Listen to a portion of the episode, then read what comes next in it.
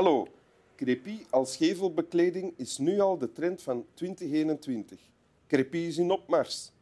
Hecht gemakkelijk aan alle materialen. Steen, beton, hout, noem het maar op. En is dus geschikt voor alle woningen. Voilà. Spam, altijd handig.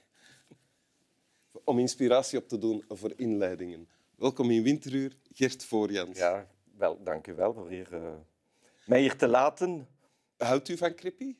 Uh, als er één product is wat ik af een, een hekel aan heb, is. Ik dacht het. Waarschijnlijk niet het product zelf, maar vooral de kartonnen platen waar het op, op geplaatst wordt. Op Ah, je de gevels en, en je klopt erop. En, en het, is ja, het is een ramp. Voor de mensen die niet weten wie u bent, Nee. eh, leid ik u even in. U bent eh, binnenhuisarchitect. Ja, voilà, bouwen en verbouwen. Dus ik heb liever binnenhuisarchitect dan decorateur of, of eh, inrichting, want wij doen echt ook wel eh, van A tot Z. Ja. Van de ruwbouw tot het eindresultaat. Ja. En dat doet u voor de helft in België en voor de helft in het buitenland. Ja, zo kan je het wel stellen. Eh, nu ben ik natuurlijk meer in het land omdat er niet kan gereisd worden. Maar we werken aan een heel mooi project nu in Hangzhou. eh, Holy Mountain. China is dat, dat is in China, dat is in het zuiden van Shanghai. Dat wordt eigenlijk de tuin van China genoemd. Ehm, dat is dus een, en het is ook door de UNESCO beschermd gebied, de Holy Mountain. En daar doen wij dus een eh, verbouwing van de allereerste Shangri-La die ooit in China gebouwd is. En die zal klaar zijn in 2022 voor de China, China Games. Ja. Eh, dus dat is wel een hele uitdaging. Ja. Eh, complex nu ook, maar bon. Dus, eh, ehm, ja, dus, en En dat is een van de vele voorbeelden, want u hebt al heel veel in het buitenland gewerkt. U bent zowat de meest gerenommeerde binnenhuisarchitect. dat kun je moeilijk uit mijn mond nu gaan verlangen. Daarom zeg ik het dan. Er zijn, ik heb heel veel dierbare collega's en daar zijn, moeten ook stoppen met te vergelijken. Is absoluut waar. Dus- Zullen we naar de tekst gaan? Wel, absoluut. Ik heb, ik heb het gevoel dat ik u vaak ga moeten onderbreken. om het binnen het bestek van de Oké. 10 minuten te houden. Dus mijn boodschap is eigenlijk, of zeg ik dat nog niet? Of zeg ik, lees, lees, lees eerst de tekst. Ja. Neem twaalf maanden. Borstel ze van bitterheid, gierigheid, pedanterie en angst. En splitst elke maand in 30 en 31 delen. Zodat de voorraad precies een jaar meegaat.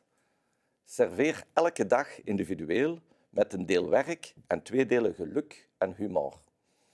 Voeg drie eetlepels optimisme toe, een theelepel tolerantie en een vleugje ironie en een snufje tact. Overgiet dan de hele zaak zeer rijkelijk met liefde. Versier de afgewerkte schaal met een boeketje attenties en serveer het dagelijks met vreugde. En dit is van... Dit is van de moeder van, van Goethe, dus Catharina Elisabeth Goethe, heeft rond 1770 dit als eh, nieuwjaarsbrief naar haar zoon eh, Goethe gestuurd. Oh ja. En ik vond het een zeer inspirerend Allemaal goede raad om, voor hoe je je leven moet leiden? Nee, eigenlijk ook. Misschien is dat ook op het punt, eh, omdat ik 21 jaar nu eigenlijk mijn eigen zaak heb, of 22 jaar. En dat er zo meer en meer mensen over een businessplan mij aanspreken. Ja, hoe doe je dat dan? Hoe neem je dat aan? Ik bedoel, in, in ons vak, of ik denk in bijna in alle vakken, is er niet zomaar een businessplan. Ehm, als er één businessplan is, denk ik dat het dit, dit, deze boodschap is. Dus daar komt veel meer bij kijken. Natuurlijk, het allerbelangrijkste is werken. Al de mensen die ik ken die succesvol zijn, dat is alleen maar gebaseerd op heel hard werken. Ja. Dat heeft niks met de perceptie te maken van de mensen buitenaf. Mhm. Maar dat kan ik u verzekeren. Eh, in Frans zeggen ze rien tombe du ciel. Maar niets valt uit de lucht. Oké, oké, dat onthoud ik al. En dan schrijft dus, maar, eh, de mama van Goethe schrijft dit aan haar zoon als een Ja. soort raadgeving in dichtvorm, zeg maar. Hè? Dat Ja, omdat Goethe natuurlijk een enorme autoriteit is. Maar hier kun je wel al zien dat het talent niet per se van, van vader op zoon hoeft over te gaan. Hier kun je wel zien dat, eigenlijk, dat hij heel veel talent van zijn moederskant komt. Ja. En dan vind ik het wel het statement als je naar uw zoon, die toch eh, al toen al, ook al, want hij was in zijn leven al gerenommeerd, Ja. Eh, dat je dan toch zo'n boodschap eigenlijk meegeeft. Ja. Ik moet zeggen, hoe meer dat je het leest, het helpt enorm. Als je dit Ja? echt een leidraad zijn. Wat staat, om, eh, er, wat staat er eigenlijk? Het begint met dus twaalf maanden verdelen en zo. Ja. En Ik vind vooral die bitterheid moet je al wegnemen. Als je als je, je altijd voelt, voelt eh, miskend of als je je voelt dat je te, te, te weinig bedeeld bent, dat is eigenlijk al een totaal verkeerd... want dat is zo niet, dat is jouw standpunt.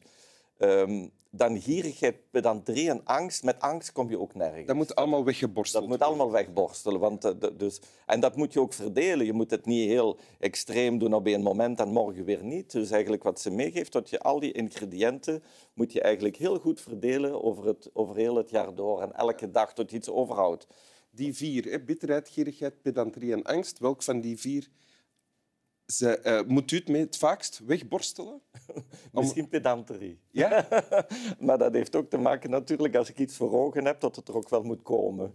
En soms moet je dat ook wat loslaten, want hoe meer tot je... Dat... Ik moet ook heel veel mensen overtuigen natuurlijk. In, het- in de job die ik doe, Ja. heb ik wel voorbeelden en denk ik, zo gaat het komen, zo moet het komen en zo zie ik het. En zo zal het zijn.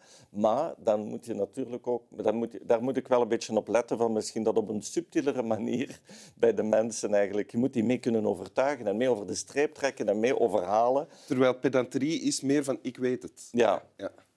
ja, en eigenlijk op een manier dat je ze erbij betrekt dat ze deel, er ook deel van uitmaken. Want ik wil ook wel, dat zeg ik ook in elk eerste gesprek, ik ga er niet wonen. Dus we kunnen hier gaan realiseren wat we willen. Maar ik, dus je moet heel goed bij de les blijven. Maar toch moet ik ook, dat is misschien een van de grote voordelen van ouder worden of langer in, de- in het vak te zitten, dat je toch wel iets meer autoriteit en iets meer eh, ja, doorslag, doorkracht krijgt. Of, En ja. lukt, lukt dat, is dat moeilijker met Chinezen om die erbij te betrekken, om die mee in het verhaal te... Dat is een totaal ander verhaal. Dus ik kan, ja, die gaan heel erg op de, op de beelden af, op, heel erg op de im, im- image, imago. Dat is eigenlijk een ander, dus dat is ook een ander gegeven om voor een hotel uit te voeren, omdat dat eigenlijk bijna voor een, een beheerraad is die erover beslissen. Ik verkies eigenlijk te werken van, van persoon tot persoon en heel individueel en eigenheid. Het enige wat ik nastreef is eigenlijk in heel de interieurs die we realiseren, van dat het echt is voor de mens die er woont en die er leeft. En Ja. dat het geen decor is en geen, ja, dat het heel menselijk en dat het heel eigen is. Ja. We zullen eens verder kijken naar de tekst. Hè. Wat zegt ze nog allemaal? Elke dag individueel een deel werk Ja. en twee delen geluk en humor. heb je nodig. Ja. Dus, eh, je, je hebt, en die humor is heel belangrijk, dat wordt hier heel erg miskend ook, vind ik. Als je, humor is ook een vorm van intelligentie, vind ik, omdat je dan toch... In een, dan kun je er al mee spelen, dan ben je al wat virtuoos. Als je humor, dan ben, ben je je vak ook meester, vind ik, als je er wat mee kan spelen. En dan ben je vrijer in. En, eh, dus ik denk dat dat heel erg miskend is. Ik probeer dat ook in de interieurs te doen, tot er af en toe eens een knipoog en ze iets gek, iets gek doen. Het is allemaal... Een voorbeeld van iets gek? Ja, nee, ik bedoel, eh, ja, of een eh, garderobe, of waar de toiletten zijn, tot je daar karikaturen hangt, of dat je, dat je er ook in zichzelf een beetje kunt een spiegeltje voorhouden. Ik hou er wel van, van een beetje naar je eigen te kijken op een, ja, van, van op een ander eh, oogpunt. En voor jezelf ook te relativeren. Humor is een enorme vorm van relativeren ook. Ja. En zonder relativering denk ik dat niets tot een, tot een goed resultaat kan komen. Dan ook toe te voegen optimisme, tolerantie, ironie en tact. Welk van die vier is het belangrijkste voor, volgens u? Goh, optimisme, optimisme. Want eh, ironie, ja, dat, hebben we soms dat, kan ook, dat werkt niet voor iedereen. Hier de ironie al begrepen wordt door iedereen. Dus ik denk wel optimisme, dat helpt door alles heen. Want we moeten, daarom is het ook goed van eens afstand te nemen van heel de context. Eh, als je er te hard in dat project verweven zit of in je job verweven bent, moet ook eens even daaruit kunnen komen en er afstand van nemen. En eh, maar je moet optimistisch blijven, want uiteindelijk, dat is, eh, ja, ook op een bepaald moment, we, we weten ook elke, we zijn er elke dag ook mee bezig en we zijn er ook wel professioneel in geworden. Op een bepaald moment moet je het ook niet laten door. We zijn misschien te gevoelig voor bepaalde opmerkingen die ook niet zo bedoeld waren. Misschien is dat iets wat we misschien te rap allemaal doen.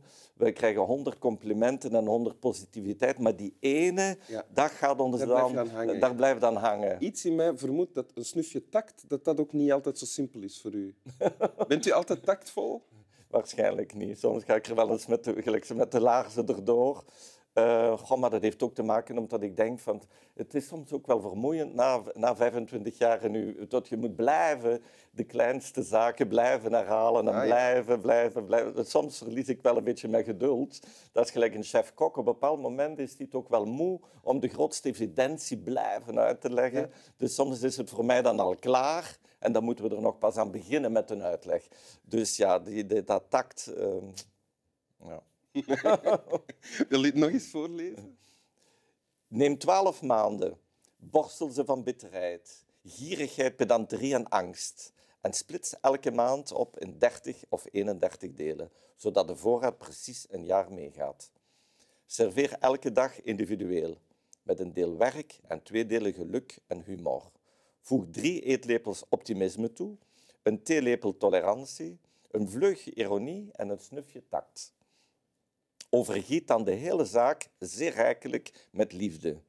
Versier de afgewerkte schaal met een boeketje attenties en serveer het dagelijks met vreugde. Dank u. Slap wel.